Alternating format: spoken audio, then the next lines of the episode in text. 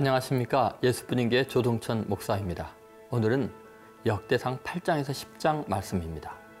예루살렘 거주민과 사울 왕가의 몰락이 나와 있습니다. 역대상은 1장에서 시작된 그 장황한 족보의 기록을 8장과 9장에 걸쳐 예루살렘에 거주한 사람들의 족보로 마무리를 하고 있습니다. 이는 역대기 사가의 신학적 입장을 잘 반영한 것이죠. 예배의 중심지인 예루살렘과 예배 실패자인 사울 왕가의 몰락과 다윗의 출현을 염두에 두고 있는 기록입니다. 자, 8장을 보시면 예루살렘 중심의 족보가 기록이 됩니다. 8장에서는 이미 7장에 간단히 나온 베냐민 지파의 또 다른 족보가 나옵니다. 그 족보에 등장하는 명단들은 예루살렘에 거주하는 베냐민 족보의 우두머리들입니다. 28절에 아, 그들은 다 가문의 우두머리며 그들의 족보의 우두머리로서 예루살렘에 거주하였더라.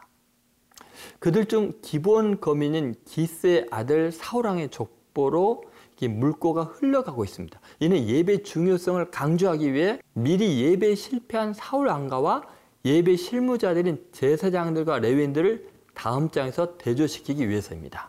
자, 이제 9장으로 넘어가면 예배 중심지인 예루살렘을 통한 이스라엘의 하나됨을 묘사하죠. 9장에서는 포로에서 돌아와 예루살렘에 거주한 몇 지파의 간략한 언급과 함께 이 제사장들과 레위인들의 성전 직무에 따른 세밀한 역할과 이름들이 기록됩니다. 비록 유다가 범죄함으로 바벨론으로 사로잡혀 갔을지라도 하나님을 예배하는 자들은 예루살렘으로 돌아와서 다시 그 나라를 일으킬 것을 암묵적으로 묘사한 거죠. 그런데 중요한 점은 남유다의 중심이 된 유다와 베냐민 지파와 함께 북왕국의 중요한 지파인 에브라임과 문하세 지파도 예루살렘에 거주했다는 것을 밝힙니다. 역대기 기자는 이스라엘 모든 지파가 예배 중심지인 예루살렘에서 하나가 되었음을 이렇게 강조한 거죠. 그리고 다시 한번 8장에 나왔던 기부원 자손 중 기스의 아들 사울의 족보에 대해 재차 언급하면서 자연스럽게 10장에서 사울 왕가의 몰락과 다윗의 출현의 당위성으로 연결합니다. 자, 10장을 보시죠. 이것은 올바른 예배가 얼마나 중요한가를 보여줍니다. 10장은 드디어 족보가 아닌 사건의 기록이 나오니 반갑죠. 그 내용은 사울 왕과 그 아들들이 길보아 전투에서 자결함으로 사울 왕조가 끝났다는 선언입니다. 자, 6절을 보시면 이와 같이 사울과 그의 세 아들과 그 온 집안이 함께 죽으니라. 그리고 죽은 사울 왕의 머리가 베어져서 다곤 신전에 바쳐진 것을 기록합니다. 10절을 보시죠. 사울의 갑옷을 그들의 신전에 두고 그의 머리를 다곤의 신전에 단지라. 이는 예전에 다곤 신상들이 머리가 잘린 것을 기억나게 합니다. 우상 숭배자와 우상이 같은 운명이 될 것임을 적나라하게 묘사하고 있죠. 사울 왕조가 멸망당한 이유를 역덕기 기자는 이렇게 결론을 짓습니다. 13절입니다. 사울이 죽은 것은 여호와께 범죄하였기 때문이라. 그가 여호와의 말씀을 지키지 아니하고 또 신접한 자에게 가르치기를 청하고 14절에 여호와께 묻지 아니하였으므로 여호와께서 그를 죽이시고 그 나라를 이세 아들 다윗에게 넘겨 주셨더라. 결국 역대상의 족보는 철저하게 하나님께 예배하는 예루살렘 중심으로 초점을 맞추고 있죠. 예배에 실패하면 아무리 왕이어도 망하고 예배에 성공하면 초라 문직이라도 하나님께 그 족보가 영영이 기억될 존재라는 것을 베냐민 지파와 레위 지파의 비교를 통해서 명백히 하고 있습니다. 그래서 예배에 있어서 가장 모범적인 모델로 다윗이 손색이 없음을 강조하며 역사의 무대에 등장시킵니다. 이제 예루살렘 거주민과 사울 왕가의 몰락 이야기를 역대상 8장에서 10장을 통해서 들어보시기 바랍니다. 제 8장 베냐민이 낳은 자는 맏아들 벨라와 둘째 아스벨과 셋째 아하라와 넷째 노하와 다섯째 라바이며 벨라에게 아들들이 있으니 곧 아딸과 게라와 아비훗과 아비수아와 나만과 아후아와 게라와 스부반과 후람이라 에후세 아들들은 이러하니라. 그들은 게바 주민의 우두머리로서 사로잡혀 마나핫으로 갔으니 곧 나만과 아히야와 게라이며 게라는 또 우사와 아히훗을 낳았으며 사하라임은 두 아내 후심과 바라를 내보낸 후에 모압 땅에서 자녀를 낳았으니 그의 아내 호데스에게서 낳은 자는 요밥과 시비아와 메사와 말감과 여우스와 사갸와 미르마이니 이 아들들은 우두머리이며 또 그의 아내 후심에게서 아비둑과 엘바알을 낳았으며 엘바알의 아들들은 에벨과 미삼과 세멧이니 그는 오노와 롯과 그 주변 마을들을 세웠고 또 브리아와 세마이니 그들은 아얄론 주민의 우두머리가 되어 그들이 가드 주민을 쫓아냈더라. 아히오와 사삭과 여레못과 스바디아와 아랏과 에델과 미가엘과 이스바와 요하는 다 브리아의 아들들이요. 스바디아와 므술람과 히스기와 헤벨과 이스므레와 이슬리아와 요밥은 다 엘바알의 아들들이요. 야김과 시그리와 삽디와 엘리에네와 실르데와 엘리엘과 아다야와 브라야와 시므라스는 다 시므이의 아들들이요. 이스반과 에벨과 엘리엘과 압돈과 시그리와 하난과 하나니아와 엘람과 안도디아와 이브드야와 브누엘은 다 사삭의 아들들이요 삼스레와 스하랴와 아달랴와 야아레시아와 엘리야와 시그리는 다 여로함의 아들들이니 그들은 다 가문의 우두머리이며 그들의 족보의 우두머리로서 예루살렘에 거주하였더라. 기브온의 조상 여이엘은 기브온에 거주하였으니 그 아내의 이름은 마가며 장자는 압돈이요 다음은 술과 기스와 바알과 나답과 그돌과 아히오와 세겔이며 미글롯은 시므아를 낳았으며 그들은 친족들과 더불어 마주하고 예루살렘에 거주하였더라. 넬은 기스를 낳고 기스는 사울을 낳고 사울은 요나단과 말기수아와 아비나답과 에스바알을 낳았으며 요나단의 아들은 무리바알이라 무리바알은 미가를 낳았고 미가의 아들들은 비돈과 멜렉과 다레아와 아하스이며 아하스는 여호와따를 낳고 여호와따는 알레멧과 아스마웻과 시므리를 낳고 시므리는 모사를 낳고 모사는 비느하를 낳았으며 비느하의 아들은 라바요 그의 아들은 엘르아사요 그의 아들은 아셀이며 아셀에게 여섯 아들이 있어 그들의 이름은 이러하니 아스리감과 보그르와 이스마엘과 스아랴와 오바디아와 하나니라. 아셀의 모든 아들이 이러하며 그의 아우 에색의 아들은 이러하니 그의 맏아들은 울람이요 둘째는 여우스요 셋째는 엘리벨렛이며 울람의 아들은 다 용감한 장사요 활을 잘 쏘는 자라. 아들과 손자가 많아 모두 150명이었더라. 베냐민의 자손들은 이러하였더라.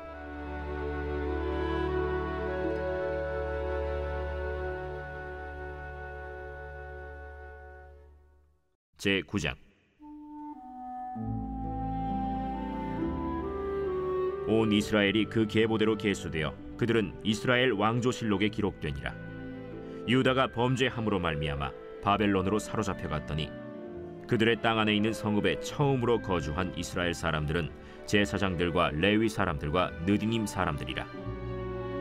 유다 자손과 베냐민 자손과 에브라임과 문하세 자손 중에서 예루살렘에 거주한 자는 유다의 아들 베레스 자손 중에 우데이니 그는 암미후세 아들이요 오므리의 손자요 이므리의 증손이요 바니의 현손이며 실로 사람 중에서는 맏아들 아사야와 그의 아들들이요 세라 자손 중에서는 여우엘과 그 형제 690명이요.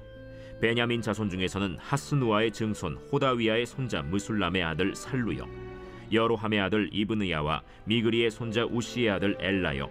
이브니아의 증손 르우엘의 손자 스바디아의 아들 므술람이요. 또 그의 형제들이라. 그들의 계보대로 계수하면 956명이니 다 종족의 가문의 우두머리들이더라. 제사장 중에서는 여다야와 여호야립과 야긴과 하나님의 성전을 맡은 자 아사랴이니 그는 힐기야의 아들이요 무술람의 손자요 사독의 증손이요 무라요의 현손이요 아히두의 오대손이며 또 아다야이니 그는 여로함의 아들이요 바스훌의 손자요 말기야의 증손이며 또 마세니 그는 아디엘의 아들이요 야세라의 손자요 무술람의 증손이요 무실레밋의 현손이요 임멜의 오대손이며 또 그의 형제들이니 종족의 가문의 우두머리라 하나님의 성전의 임무를 수행할 힘 있는 자는 모두 1760명이더라.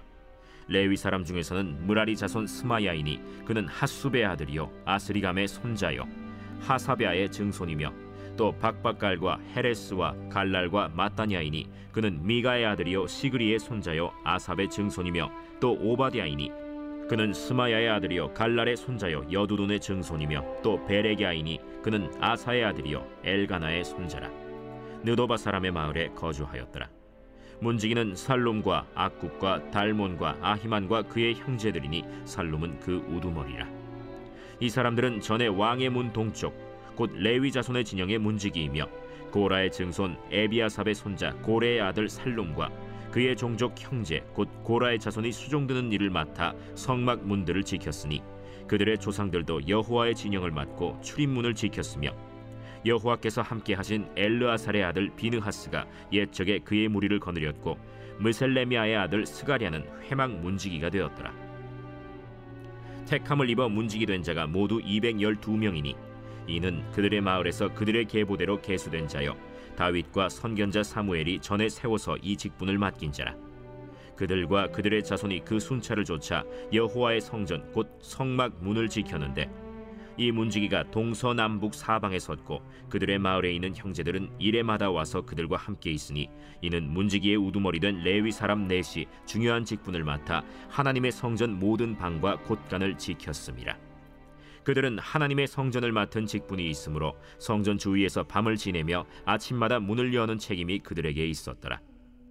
그 중에 어떤 자는 섬기는 데 쓰는 기구를 맡아서 그 수효대로 들여가고 수효대로 내오며 또 어떤 자는 성소의 기구와 모든 그릇과 고운 가루와 포도주와 기름과 유향과 향품을 맡았으며 또 제사장의 아들 중에 어떤 자는 향품으로 향기름을 만들었으며 고라 자손 살롬의 맏아들 마띠디아라 하는 레위 사람은 전병을 굽는 일을 맡았으며 또 그의 형제 그핫 자손 중에 어떤 자는 진설하는 떡을 맡아 안식일마다 준비하였더라. 또 찬송하는 자가 있으니 곧 레위 우두머리라. 그들은 골방에 거주하면서 주야로 자기 직분에 전념함으로 다른 일은 하지 아니하였더라. 그들은 다 레위 가문의 우두머리이며 그들의 족보의 우두머리로서 예루살렘에 거주하였더라. 기브온의 조상 여이엘은 기브온에 거주하였으니 그의 아내의 이름은 마가라. 그의 맏아들은 압돈이요. 다음은 술과 기스와 바알과 넬과 나답과 그돌과 아히오와 스가리아와 미글롯이며 미글롯은 시므암을 낳았으니 그들은 그들의 친족들과 더불어 마주하고 예루살렘에 거주하였더라. 넬은 기스를 낳고 기스는 사울을 낳고 사울은 요나단과 말기수아와 아비나답과 에스바알을 낳았으며 요나단의 아들은 무리바알이라. 무리바알은 미가를 낳았고 미가의 아들들은 비돈과 멜렉과 다레아와 아하스이며 아하스는 야라를 낳고 야라는 알레멧과 아스마웻과 시므리를 낳고 시므리는 모사를 낳고 모사는 비느아를 낳았으며 비느아의 아들은 르바야요 그의 아들은 엘르아사요 그의 아들은 아셀이며 아셀이 여섯 아들이 있으니 그들의 이름은 아스리감과 보그르와 이스마엘과 스아랴와 오바디아와 하나니라. 아셀의 아들들이 이러하였더라. 제 10장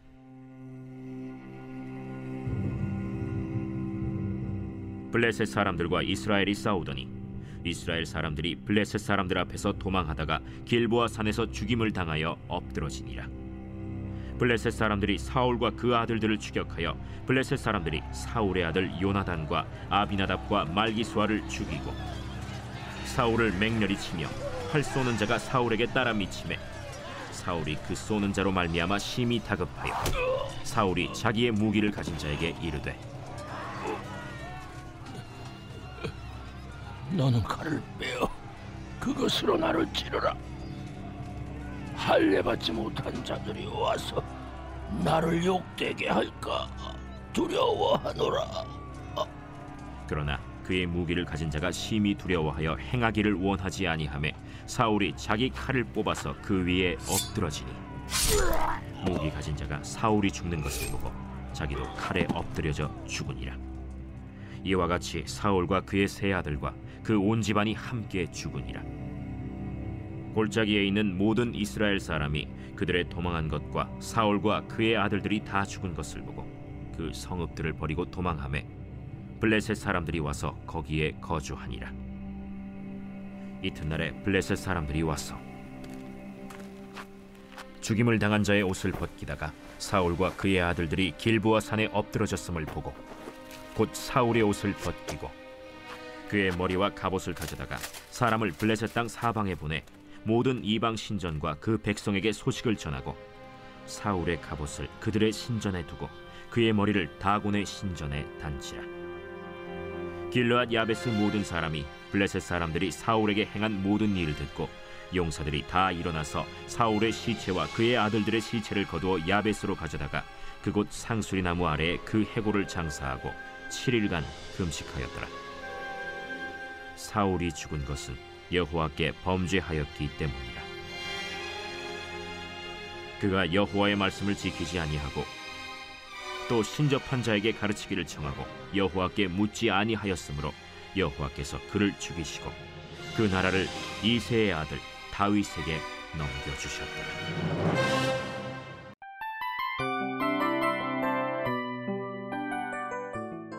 이 프로그램은 청취자 여러분의 소중한 후원으로 제작됩니다.